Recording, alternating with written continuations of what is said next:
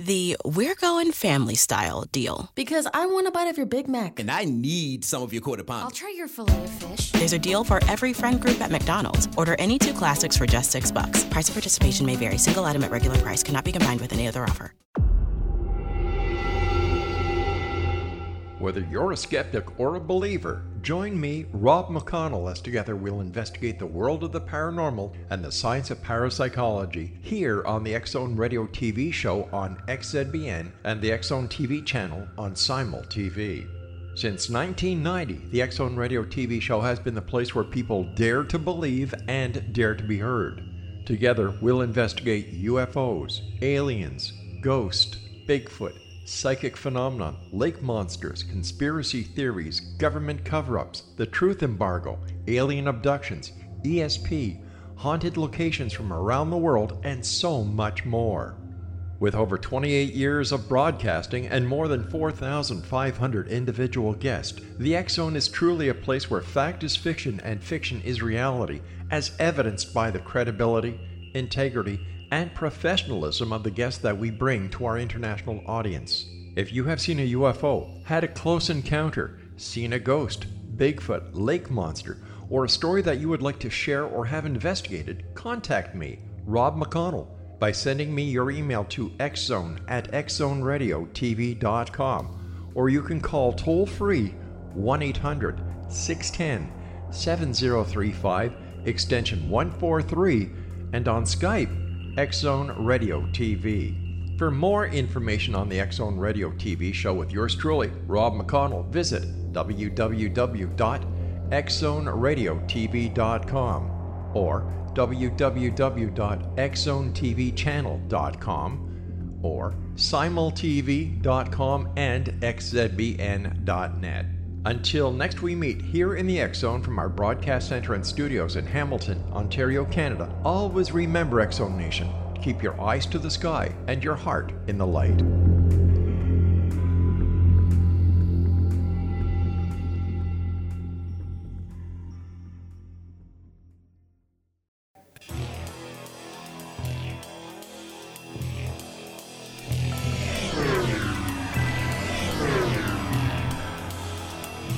This is A Different Perspective with Kevin Randle. A retired U.S. Lieutenant Colonel, Kevin Randle has been studying UFOs for nearly 50 years. Kevin has investigated some of the most famous UFO cases in the world and has been consulted for dozens of documentaries about UFOs. Considered one of the leading experts into the Roswell UFO crash of 1947, Kevin has written more than 25 books about UFOs, including the recently published Roswell in the 21st Century. Now, here is the host of A Different Perspective, Kevin Randle.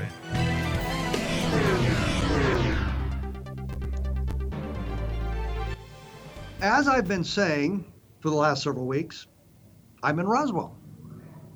I'm still in Roswell. I will be going home shortly, I hope.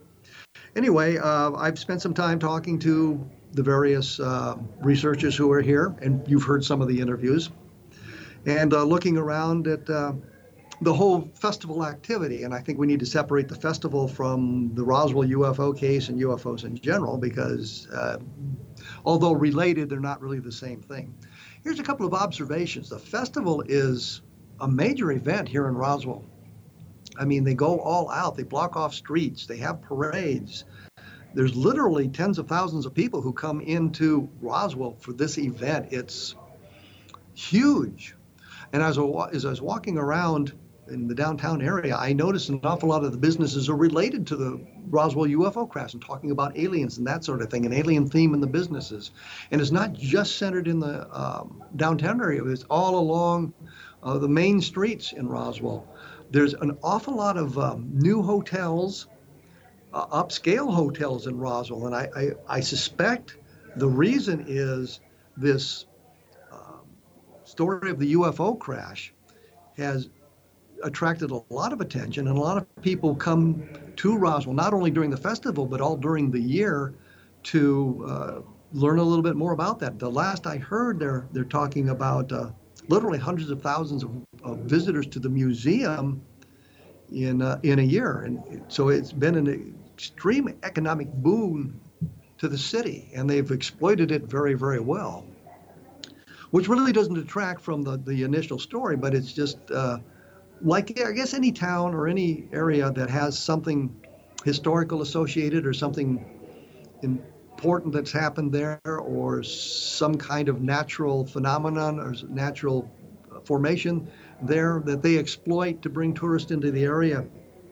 And Roswell's done a real good job of promoting the uh, the Roswell UFO crash.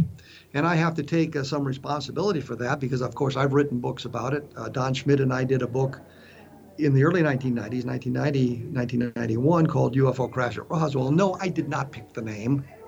That was picked by the publisher, and I argued with them, and they said, "But the title tell, tells tells it all in, you know, four words," and of course it did.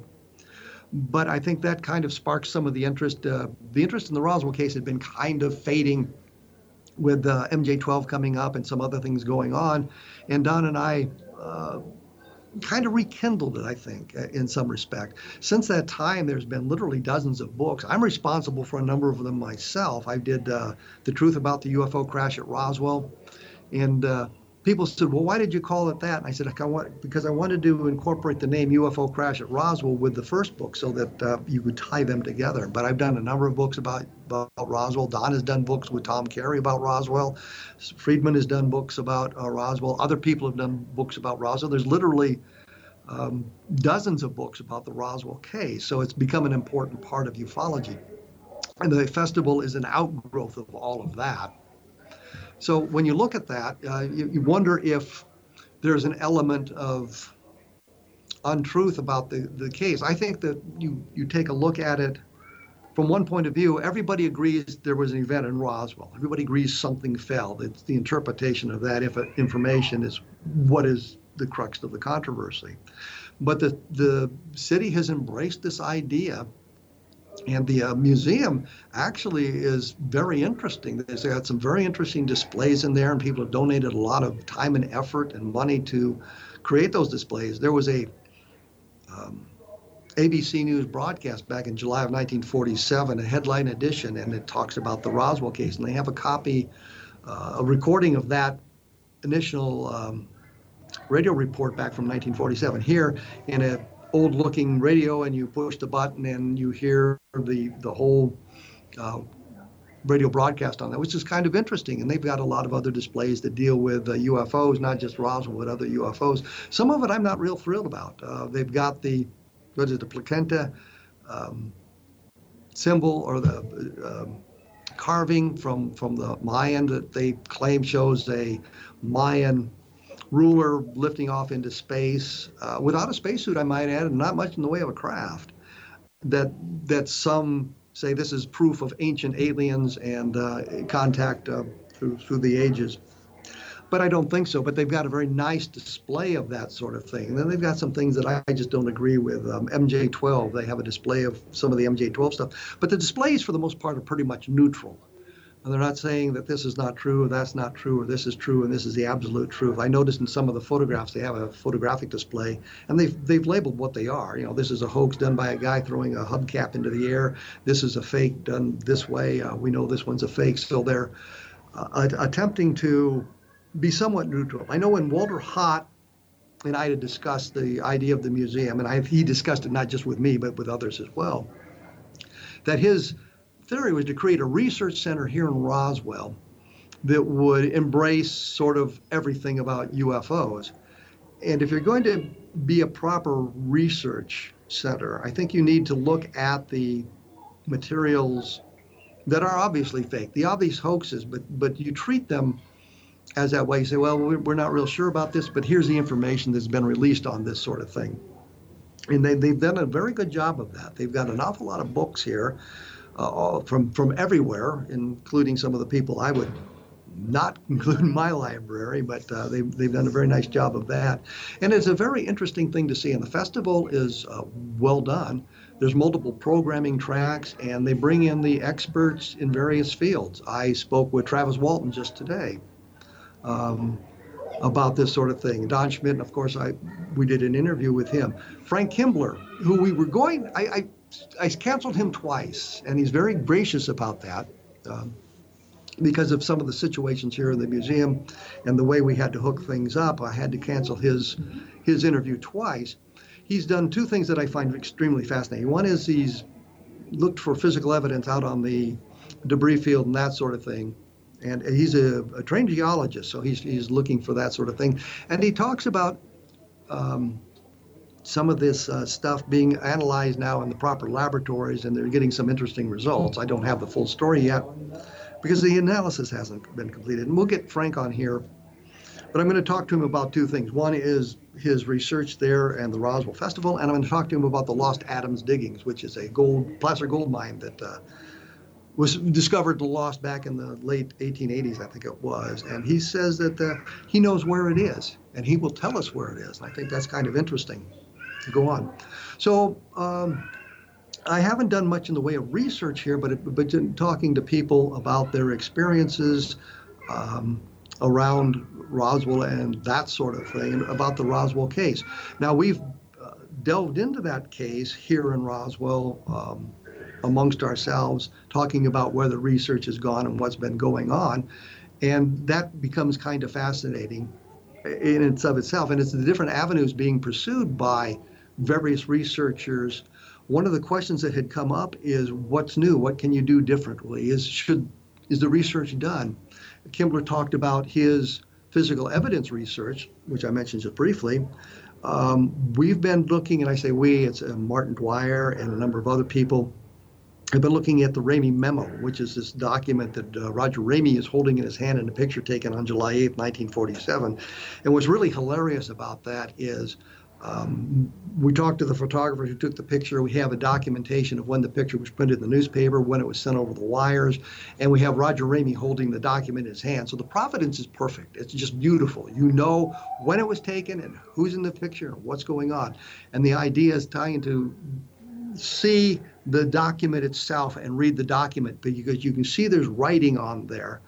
And there's been, I think, 20 years of research in attempting to We're Going Family Style deal. Because I want a bite of your Big Mac. And I need some of your quarter pound. I'll try your filet of fish. There's a deal for every friend group at McDonald's. Order any two classics for just six bucks. Price of participation may vary. Single item at regular price cannot be combined with any other offer. The We're Going Family Style deal. Because I want a bite of your Big Mac. And I need some of your quarter pound. I'll try your filet of fish. There's a deal for every friend group at McDonald's. Order any two classics for just six bucks. Price of participation may vary. Single item at regular price cannot be combined with any other offer. To deblur it to understand what's going on.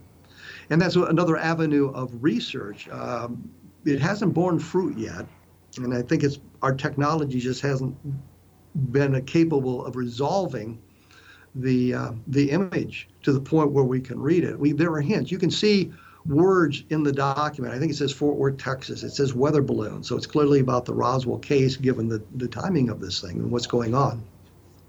So we know it's a document about that. But what we don't know is what else it says there has been a number of analyses, but they're not universally accepted. And I think that's one of the problems we have with UFO research. We've got to get to the point where the majority of the people, and I don't think we're ever going to get to a point where everybody's going to agree, but where the majority of the people agree with the analysis. And that's where we break down right now. There's uh, a couple of schools of thought of exactly what the Ramey memo says, but it's an area of research that we can pursue uh, today that uh, not going to go away like the witness testimony and that sort of thing. So we'll uh, we're continuing that research as uh, the technology advances and more people become involved in trying to decipher exactly what the Ramey memo says. And that was one of the things that we had talked about. But uh, we're going to break here. I'm going to uh, uh, talk about some of the other things that the research has been been uh, researchers have been doing and that sort of thing about the Roswell case and where we might go in the future. Um, I'll be talking more about this at www.kevinrandle.blogspot.com, and I will be back right after this, so stick around. Gather my thoughts.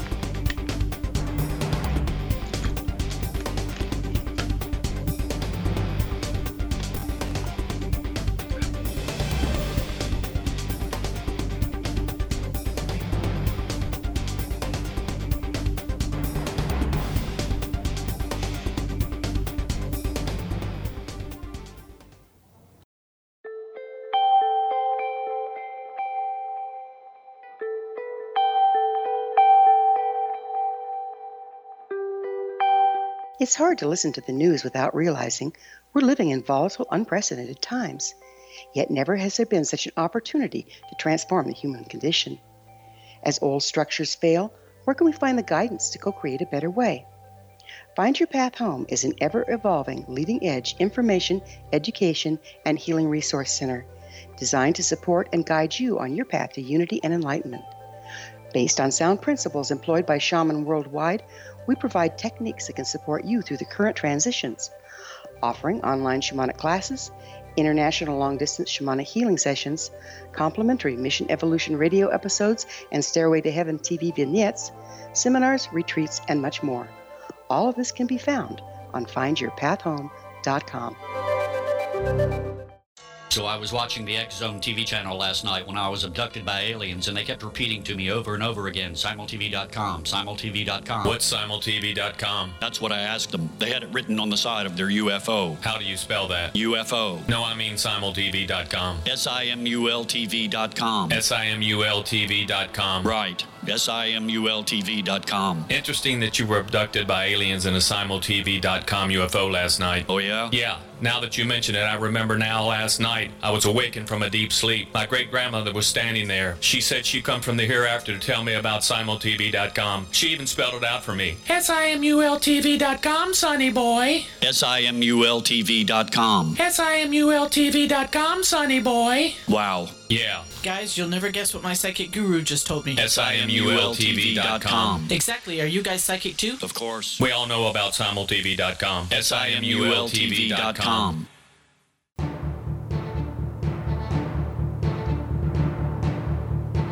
I am reminiscing, I guess, about the festival and some of the activities that took place here in, in Roswell, New Mexico, and a little bit about the Roswell UFO crash. And there's a, I guess, great divergence of, of opinion here. Most of the people who attend the festival, of course, are, are predisposed to believe that it's alien, and some of them are just rabid about it. And they bring in all the nonsense, MJ12, for example, and other other conspiracy avenues that I just don't really find too interesting. But uh, you know, you look at everybody's opinion. But uh, there's the, the hardcore researchers who are trying to determine what exactly happened.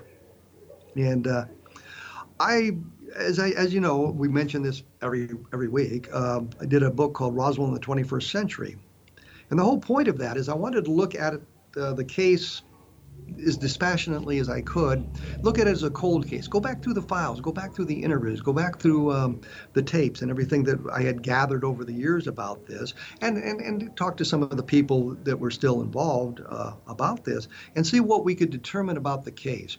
Now, in the early 1990s, I was absolutely convinced that Roswell was extraterrestrial. It was alien. End of discussion. No, bus, no more needs to be said. It was a very robust case. But as I looked at it more recently, I became a little bit disturbed by some of the things that I had learned. For example, the Glenn Dennis testimony about the nurse and the coffins and all of that sort of thing kind of blew up on us. Glenn Dennis was not as candid with us as he could have been. And uh, when confronted with some of this, you know, he changed the story, which is not a good sign. Glenn, Glenn Dennis said that he had met with a nurse out at the base. He knew the nurse out at the base. So he hinted at a romantic uh, interlude with her, and he was he was married at the time, and that she had been involved in a preliminary autopsy at the base, and she told him a little bit about it and drew a on a napkin in a in a bar that he met her. Um, the alien face, what it kind of looked like, and that sort of thing, and then shredded it and burned it up in an ashtray. And he said that he was she was transferred off the base shortly thereafter, and when then was killed in a plane accident. Um, we tried to get the name of the nurse from him. He eventually gave it to me quietly. He said, "Well, you know, her name is Naomi Self, but don't mention this to anybody." And then he proceeded to tell everybody under the sun what the name was. Even Philip Klass ended up with the name, so it wasn't a big secret. We did a lot of research into that because here's a nurse, an army nurse. Um, if we could find her to corroborate the story, that would be great. I looked through the unit histories. I looked through the newspapers because in the newspaper there was always a little blurb, you know, who was new in town, and it was often military people who just arrived in town. Didn't appear there. Didn't appear in the military morning reports. These were issued every morning literally every morning by a unit saying who is there for, for duty and who's on leave, who may be in the hospital, who is AWOL, all that sort of thing appears on that. When they signed into the base, their name would appear. When they signed out, their name would appear. Never found the record of her showing up at the base in any way, shape, or form. A fellow named Vic, uh, Vic Golubic uh, did an awful lot of research into this. He came up with, uh, I think, 100, found a database with 124,000 Army nurses' names on it. Her name was never there. Talked to both the base hospital, the, the people who were assigned there, and the local hospitals looking for it. They couldn't find the name. So Vic uh, confronts Glenn Dennis with this information, and Glenn Dennis says, Well, I never told you the right name. So we've spent all this time with him confiding in us that here's the nurse, name of the nurse. Please don't tell anybody, but here's the nurse. And when we actually proved the negative, if you will, that she wasn't here, he changes his story. And for me, that was the end of the Glenn Dennis testimony. And that's what I mean when I say some of the testimonies have blown up on us. That people who we trusted were telling us the truth didn't do so. And it, and it was very worrisome. So as I looked uh, at this information for, for the book, um, I was able to eliminate some of the testimony, realized it was not nearly as robust as I had thought. Yes, there were people like Edwin Easley, the provost marshal, who told me basically it was extraterrestrial. And in the conversation with him, uh, I had said to him, are we following the right path? And he said, what do you mean? And I said, well, we think it's extraterrestrial. He said, well, let me put it this way. It's not the wrong path. I mean, here was a senior officer at the base. He was a member of the primary staff uh, at, at, the base. A very credible gentleman. Never expanded his story, never changed his story, was very credible about it in giving this hint. But there again, it's a hint and it is testimony. And we have some very interesting testimonies for the case. Um, Jesse Marcel provided some very interesting testimonies, but there are hints that Jesse liked to tell stories as well. There's a book that um, a, a, woman, Linda, uh, Linda Corley wrote called For the Sake of My Country. And it's about an interview she conducted with Jesse Marcel. She spent four or five hours with him recording him, uh, telling the stories about all of this sort of thing. And if you go through the book, you find little little hints that are very worrisome about what Marcel said. The other thing that Jesse Marcel said was, and, and I don't know whether this was a confusion on the part of the interviewer, and this the interview at, at this point would have been Bob Pratt, and what Marcel said. But Marcel said that he'd received five air medals for shooting down five enemy aircraft during World War II. Clearly, he was in the Pacific during World War II. He was an intelligence officer in the Pacific. Clearly, he uh, went on missions because he received air medals, and it mentions that he were on these combat missions. He had like 450 hours of combat flight time, so he got a couple of air medals. We could never verify five, and we could never never verify that he'd shot down enemy aircraft. And if he'd received an air medal for that, it would have said specifically that. The, the, the, the citation would have mentioned, uh, you know that that he had shot down an enemy aircraft and that was why he was being awarded the air medal. We couldn't couldn't verify that, but he did receive air medals. He was in the Pacific and he did uh, he did receive air medals. So there were some problematic things with that. Um, but for the most part, every member of Colonel Blanchard's staff that we were able to talk to, the senior staff that we were able to talk to and interview, with one exception, hinted or flat out told us it was extraterrestrial. Um, and and so that you know kind of opens the door a little bit for that. But there are so many other problems with the case. There's virtually no documentation other than newspaper articles, and we found the single FBI telex that uh, mentions the weather balloon story, but it was not borne out telegraph or telephonically with uh, Wright-Patterson Air Force Base, Wright Field at the time. So there are hints like that, but we don't have anything that tells us specifically what was going on. And that kind of leads us back to the Ramey memo, because if we could read the thing, we might be able to determine exactly uh, what it says, and it might lead us to the extraterrestrial. There's two, there's there's one line, and there's a number of different ways it's interpreted, given the vagueness, the blurriness of the uh, of the memo itself. And one interpretation by David Rudiak says victims of the wreck. Well, if it's a weather balloon, you're not going to have victims of the wreck. You're going to have a wreck weather balloon, but not victims of it. So that, that word becomes key. There's another interpretation that says viewing of the wreck. Well, if you just viewed the wreck, that changes the whole context. J. Bond Johnson, who took the photographs, So he was clearly in Ramey's office. He said at one point that he had handed the document to Ramey so he'd have something in his hand uh, when he posed him for the photographs. The question became was was it a um, teletype from the newspaper office that Johnson had brought with him and handed to Ramey, or was it a document off Ramey's desk? Well, I have a hard time believing that he would have plucked the document off Ramey's desk to hand to him. So, you know, there's those sorts of problems. And if we could read the memo, it probably would tell us specifically that. I know in the various interpretations, what bothers me about it is that there really is no military jargon. And I'm thinking, I've been in meetings, military meetings, where the jargon was so fast and furious that I got lost in what they were talking about. And it's like a foreign language.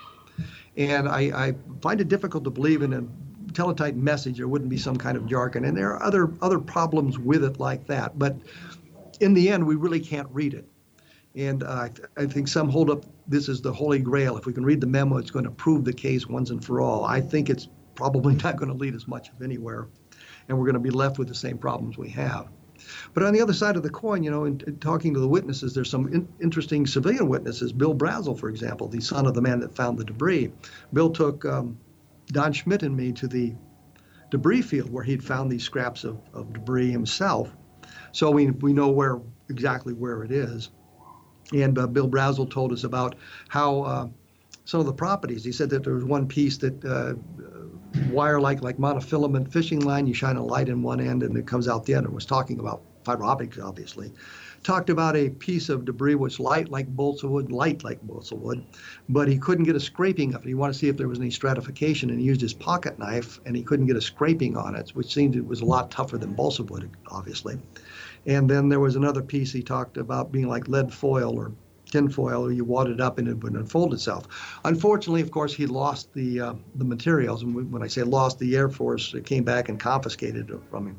But uh, Bill is a very credible man. Was a very credible man. And uh, there may be other explanations for the, the materials that he described. I don't doubt his descriptions were as accurate as he could make them and that sort of thing. So there's another robust witness that hasn't fallen apart. But when we get to the bottom of the whole Roswell case, the problem is we just don't have the evidence to prove it.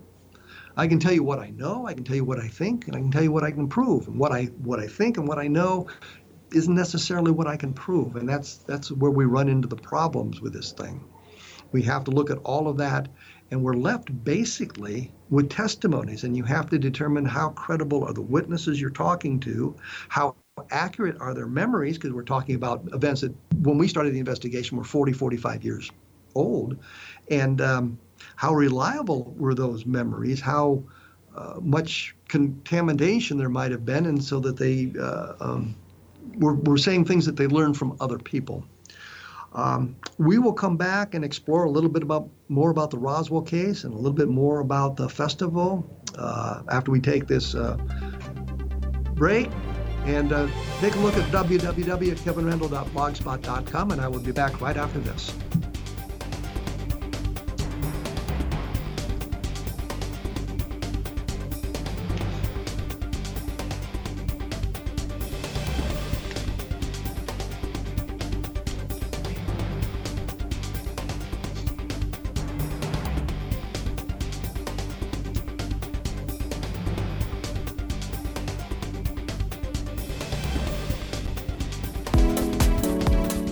How would your life change if you could develop the business and personal skills that you need in order to make more money? Do you want to learn how to achieve your big life goals faster?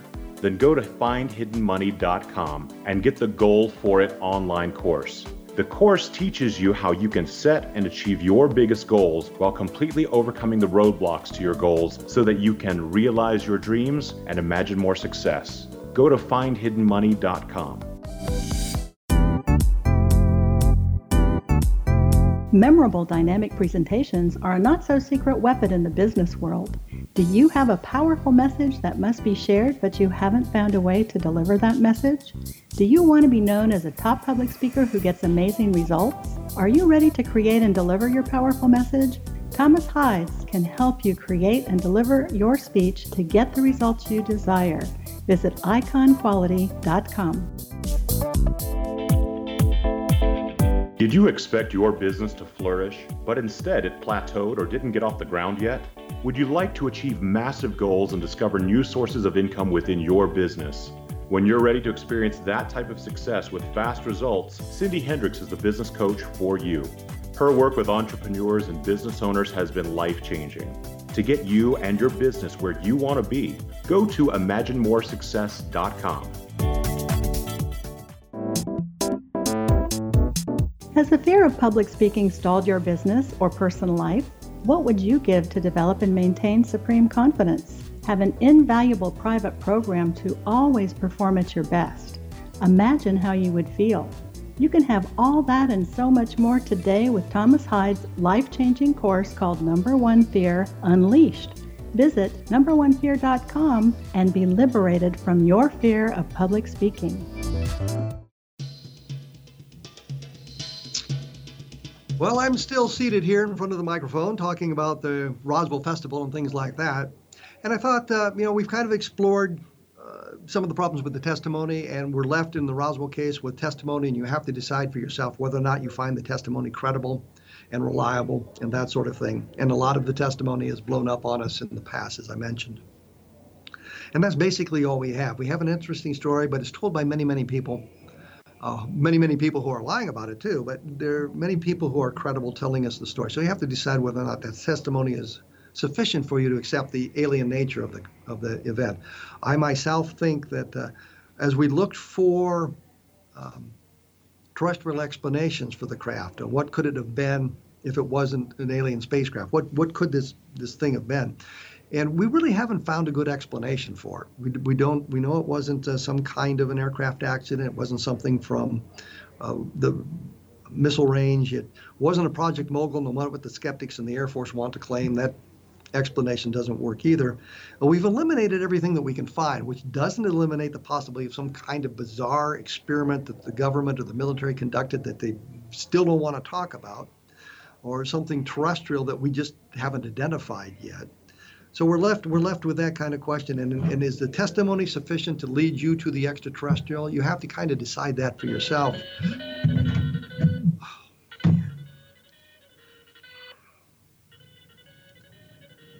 So anyway, um, we're trying to um, get to the bottom of the, of the whole thing, and you have to decide whether the testimony is sufficient for you to make that. Um, um conclusion, draw that conclusion yourself. I myself have reached the point where I just don't want to make that leap to the extraterrestrial. The testimony isn't sufficient for me to leap to that to that um, conclusion. So we'll kind of move on from that now. We'll be looking at the um, uh, some of the other cases that were talked about during during this um, event.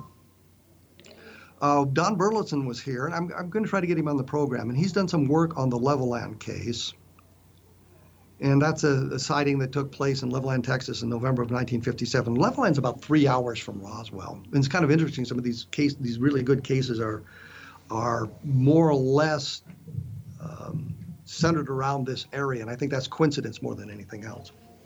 But this was a sighting where people at 13 separate locations reported a craft close to the ground interfering with their car, interfering with their uh, electric systems of the car, uh, interacting with the environment.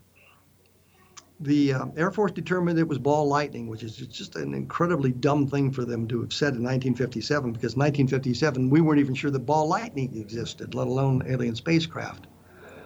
So we have to take a look at all of that sort of thing we look at it. But Don had gone into the area again many, many years after the fact, and he talked to the daughter and the uh, widow of the sheriff. And the sheriff's story was much more robust than had been reported by everybody else uh, when they reported on the case. But it's a, it's a very interesting case because we have the witness testimony from um, uh, a number of sources who were independent of one another when they came forward to talk to their story. They called the, the sheriff's department or the police department, were interviewed at that time and, and had not interacted and hadn't heard anything. So it's very interesting that way.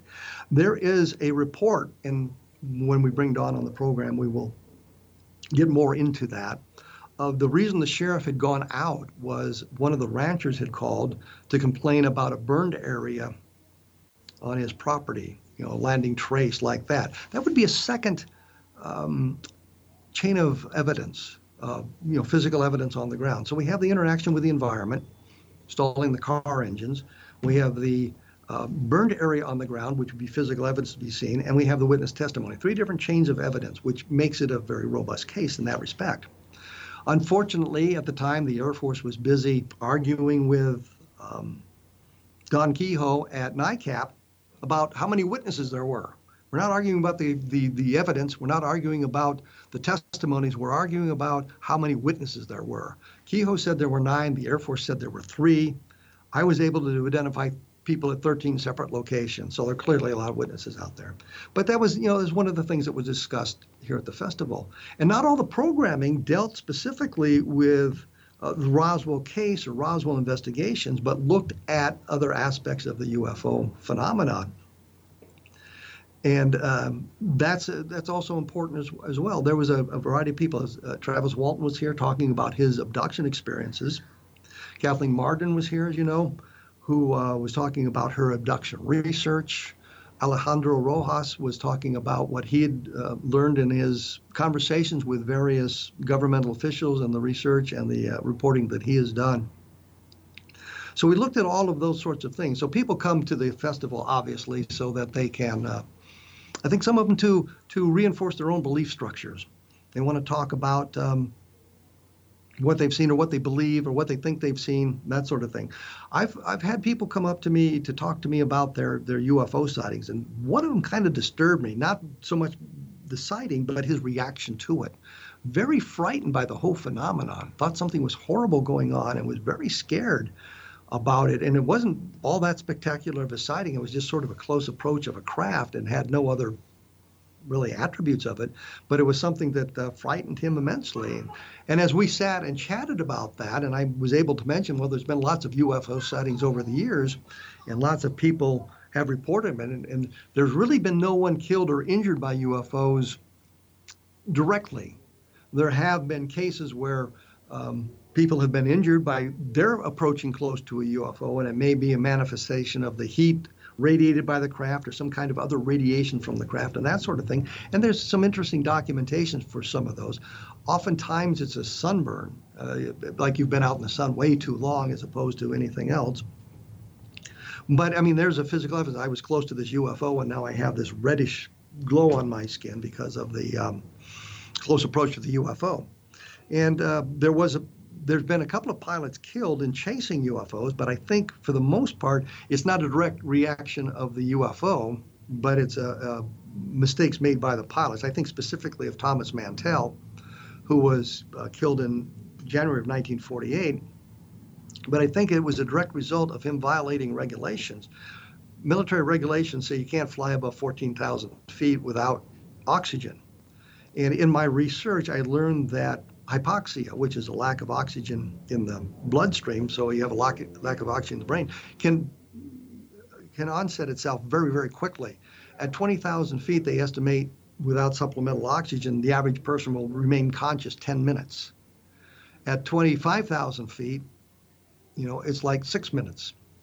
Mantell and his wingmen had been circling, climbing to 20,000 feet for period of time. And he said, Well, I'm going to go to 25,000 feet and circle for 10 minutes. And if I don't see anything or I can't get any closer, then I'll, I'll descend. He didn't have 10 minutes. Um, he obviously passed out during the climb to 25,000 feet from hypoxia. The plane was trimmed to climb. It continued to climb until the torque of the engine pulled it over, went into a power dive and disintegrated. So he was killed not by the UFO, but by chasing a UFO. I think the UFO is probably a skyhook balloon, but the real point is he wasn't killed by the UFO. So we look at all of that, those those sorts of things, but there's some interesting cases like that where you have that sort of physical evidence and we have to be aware of that.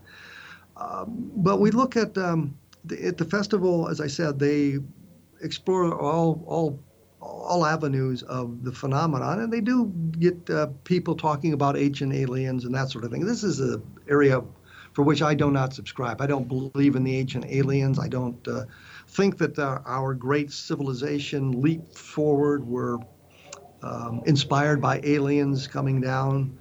You know, I've often said that uh, it, the aliens were helping the Egyptians, for example. I'm thinking they, they've come from outer space, they've landed on Earth, and the only b- building material they can find is stone. Why didn't they bring some of the metallurgy with them that uh, would be able to create really great structures and suggest that kind of thing rather than these stone structures they have built? So, you know, you've, you've got to look at all of that sort of thing. But at the festival, they, in, uh, they I don't want to say they embrace all of this sort of thing, but they give the peop- some of the people an opportunity to, to, to uh, talk about their experiences and what they believe. Uh, and I, there are people who want to hear that sort of thing. You know, it's kind of like who wants to see one movie and who wants to see another movie. They make movies for a variety of people uh, over the times, and I think that programming in, in a venue like this where it's a festival, and they call it a festival as opposed to a symposium or a research conference or anything like that. It's a festival that they, they look at all of those sorts of things, which explains why they have a parade at the at night. And they they used to have an alien judging contest. You dressed up in your best alien costume, and it was a judging costume contest and things like that. And and for a festival, I don't have a problem with that. I think it's a good idea, and it it, it helps Roswell, the Roswell city. Uh, bring in tourist dollars, and you can see the result of that as well. So uh, you know, I can't really complain about that sort of thing.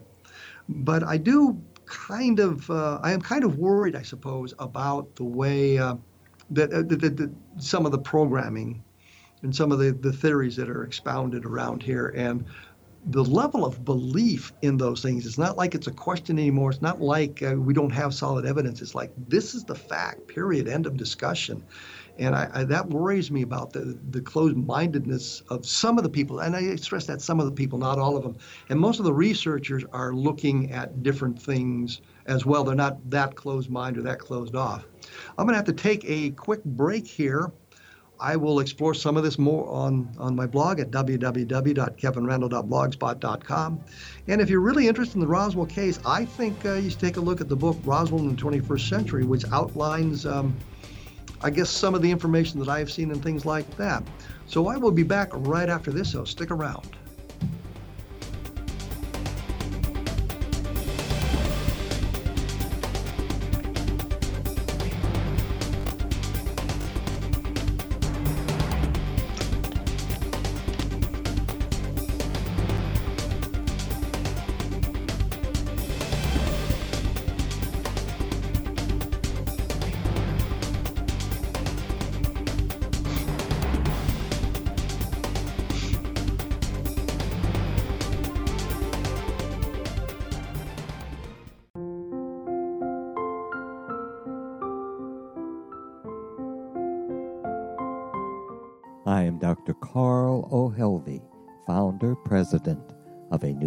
Cancer foundation focusing on evidence based physical, mental, and spiritual interventions, including natural cancer cures, prayer, meditation, affirmations, nutrition, and other related holistic cancer prevention and cure modalities. These are used in cancer education, research, and financing care. I ask for your help to continue this important work by donating at www.holisticcancerfoundation.com.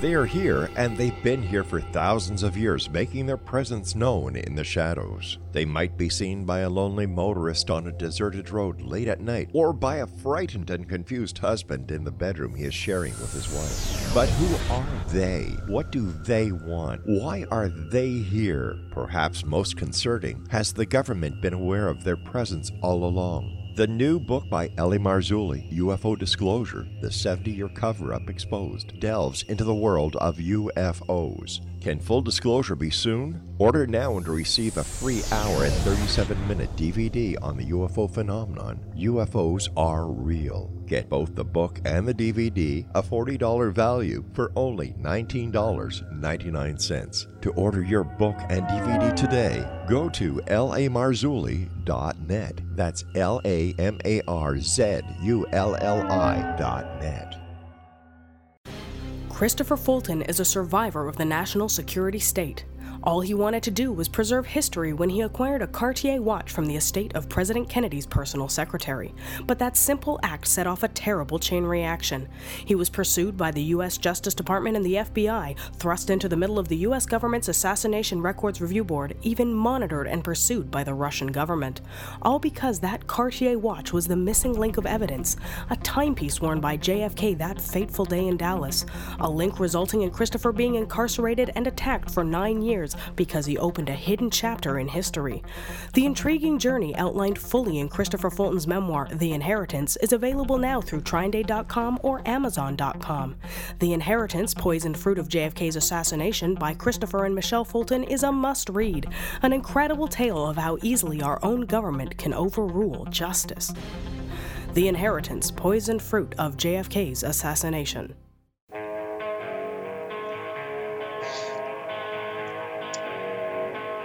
I am wrapping up my stay here in Roswell, New Mexico.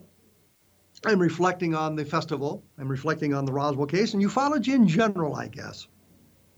And uh, I think that when we look at the whole of ufology and uh, the festival and the, the museum, you know, highlight ufology um, that way, that there's some very interesting stuff going on. There's stuff that suggests the extraterrestrial but there's stuff that is very problematic. I am very skeptical of the abduction phenomenon, and I, as you know, we've talked to Kathleen Marden about this. I'll be talking to Travis Walton about this, and uh, I'm just very skeptical about it. I have said in the past that if there was legitimate abduction, people being taken to the spacecraft for examination, that I would expect it to be more like what Barney and Betty Hill reported, more like what Travis Walton reported, a single event sort of a target of opportunity.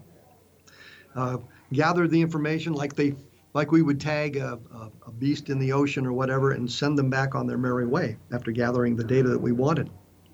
When we get into these cases where people talk about multiple abductions, they began when they were child, children, that becomes problematic for me. I just I just can't see that happening. And I worry about the logistics of it and something that nobody really addresses.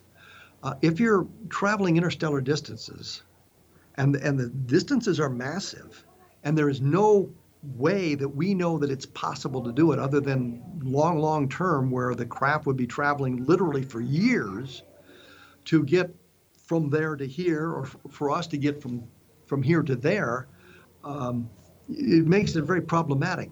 And then you talk about the numbers of people who believe they've been abducted, and you've got dozens and dozens of ships orbiting the Earth.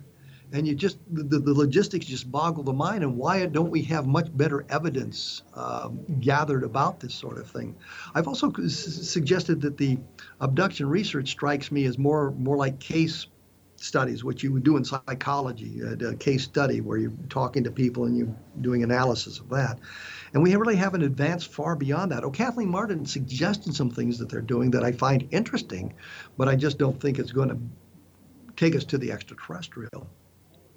And that's, uh, you know, that's a difference of opinion. But I think when you're talking to someone like Kathleen Marden, you know, she's very enthusiastic about her work, and she seems to uh, understand some of the problems you have with that sort of work. But when you get to the bottom line, we really still don't have the physical evidence to, to make the case. And that's kind of the way we are with the entire UFO phenomenon. We don't really have the evidence to make, make the case, prove it beyond a shadow of a doubt, so that we can all say, yes, there's alien visitation. Let's go on to the next question.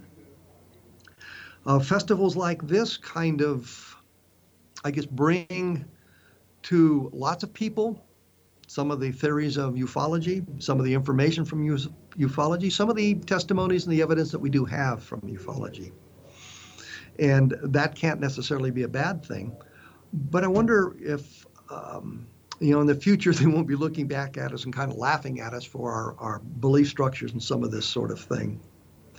And um, I try to approach the research, try to report, report, approach the investigations from a semi skeptical point of view, and yes, I understand that my bias tends to get in the way, but everybody has a bias and it tends to get in the way. but I try to be as dispassionate as I can to learn what's going on. And a festival like this sometimes can help us uh, gain insight into ufology, even if it takes us in the wrong direction, meaning that, that the insight we gain suggests that a specific case probably has a terrestrial explanation or a mundane explanation as opposed to something alien. But it brings together people who are interested in UFOs and a lot of researchers who have done a lot of work in UFOs, and we discuss those ideas. And we don't necessarily discuss them in the panels or, or in the uh, presentations or in uh, the areas where the books and all of that stuff are available, but we, we do it with one another in uh, uh private conversations and we learn a little bit about well somebody has this idea that needs to be looked at or somebody else has this idea that needs to be looked at. And so we take a look at all of that sort of thing and talk about it with the various researchers about that. Although it's not necessarily um, as i said open to the public discussion. But i know in discussing some of this with don schmitt and tom carey for example um, looking at the different avenues that the roswell research could go, and they're going in a little bit different direction than I would go, and that would be they're looking at um, talking to the children and the grandchildren of the people who were in Roswell in 1947, and I'm not sure that's a lucrative venue. And we've kind of talked about how do you separate the truth of those second-hand, third-hand testimonies from the primary data, and um, I am not convinced that that's a, a, lucrative way to follow. But they're they're doing they're doing the research and uh, they're enjoying what they're doing and they're uh, trying to do it as the best they can. Um, you know, I, w- I just avoid the secondhand testimonies, and that's my own personal, I guess, bias against that. I look at the different things.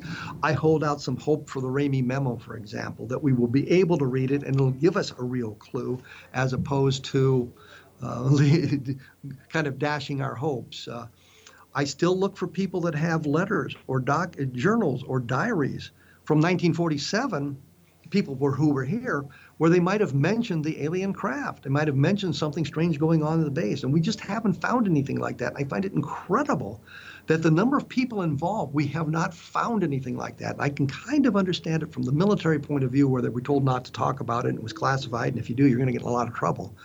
But there's a lot of civilians involved in, in it as well. We talk about the ranchers out at out near Corona, New Mexico. We talked about the Proctors. We talk about uh, the Sutherlands. We talk about all these people who were sort of involved in it, and we just don't find anything. And it may be that the ranchers out there didn't keep journals or didn't keep diaries and didn't write letters, but the military people would. And you would just think that somebody would have written something dated July of 1947 and said, boy, with this strange thing happened. And, and we just haven't found anything like that. And I, I find that very worrisome. And uh, I find it worrisome that we find so many witnesses that aren't telling the truth, that are confabulating their experiences to put themselves in the center of the story. One fellow came to us and he said that his dad was a colonel who had flown in from Wright Field and and he was with his dad, and his dad took him out to the crash site. I just could not envision any military officer taking his son out to the crash site that's now heavily guarded and probably the uh, under heavy heavy classification as well. Violate the classification to to take his son out there. So you know we reject that story sort of out of hand. And I know there's stories like that that um, that we've all rejected. But we've also been fooled by some people. Frank Kaufman comes to mind immediately, and he seemed very credible. He seemed like he was telling the truth, and he seemed that uh, things were going this way. When we looked at the yearbook to see if Frank Kaufman was in there, we find a picture of him receiving a medal from one of the base officers.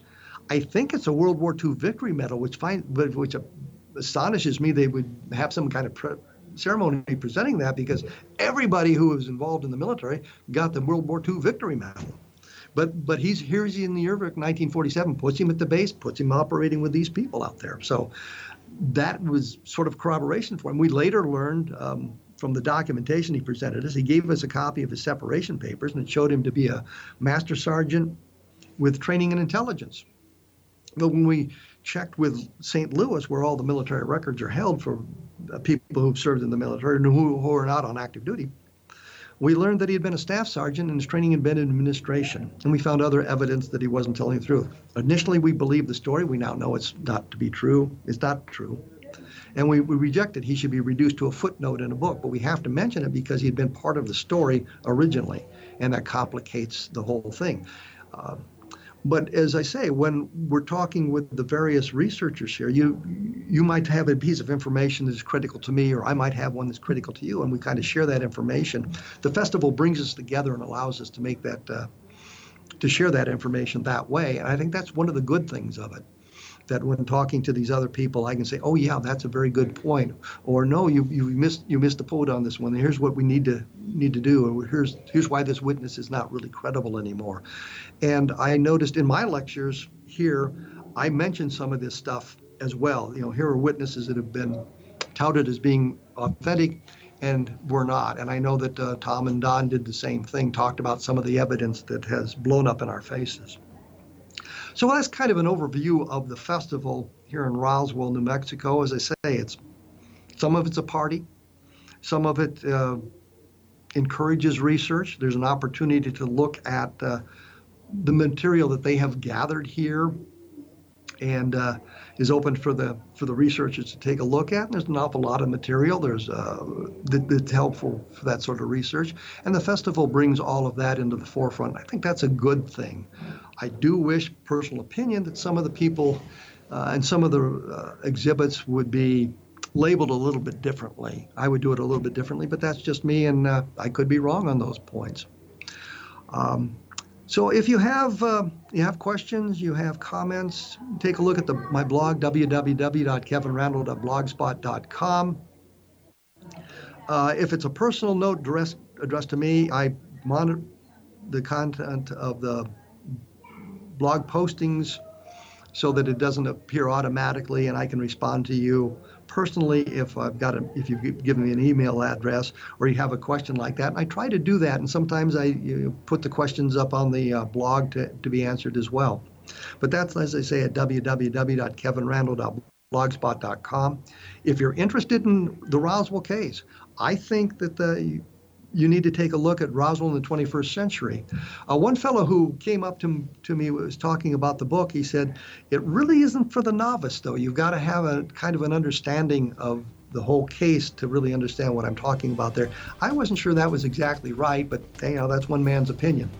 I will be returning uh, to the microphone here in 167 hours with another episode of a different perspective. So um, think about us in the future and tune in for another episode. Thank you for listening.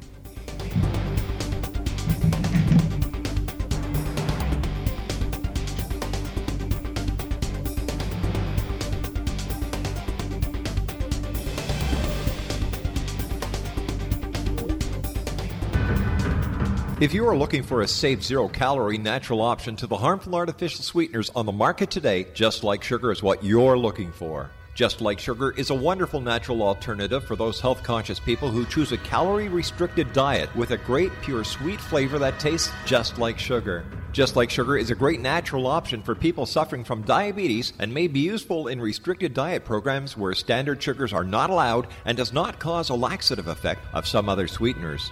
Just Like Sugar comprises a perfect blend of chicory root fiber, natural calcium, natural vitamin C, and Just Like Sugar sweetness comes from the natural flavors from the peel of the orange. Just Like Sugar is a natural alternative to harmful artificial sweeteners and will change the way that you believe all natural sweetener products taste.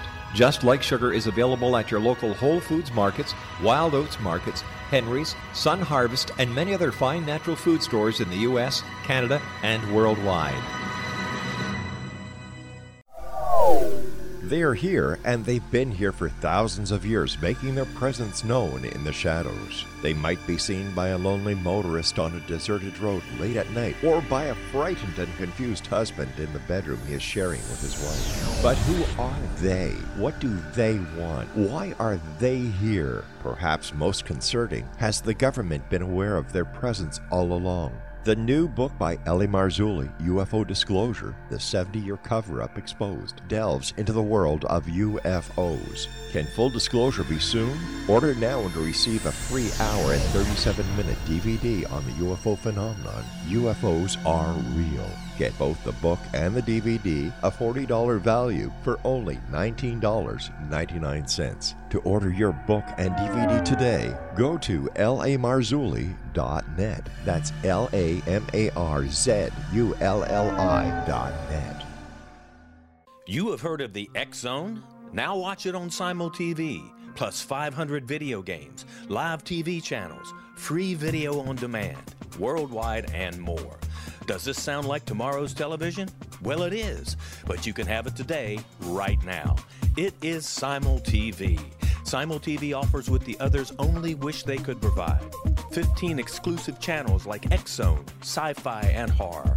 We are worldwide. No other provider offers that. 500 built in video games. No need to have an extra expensive system. We have them included.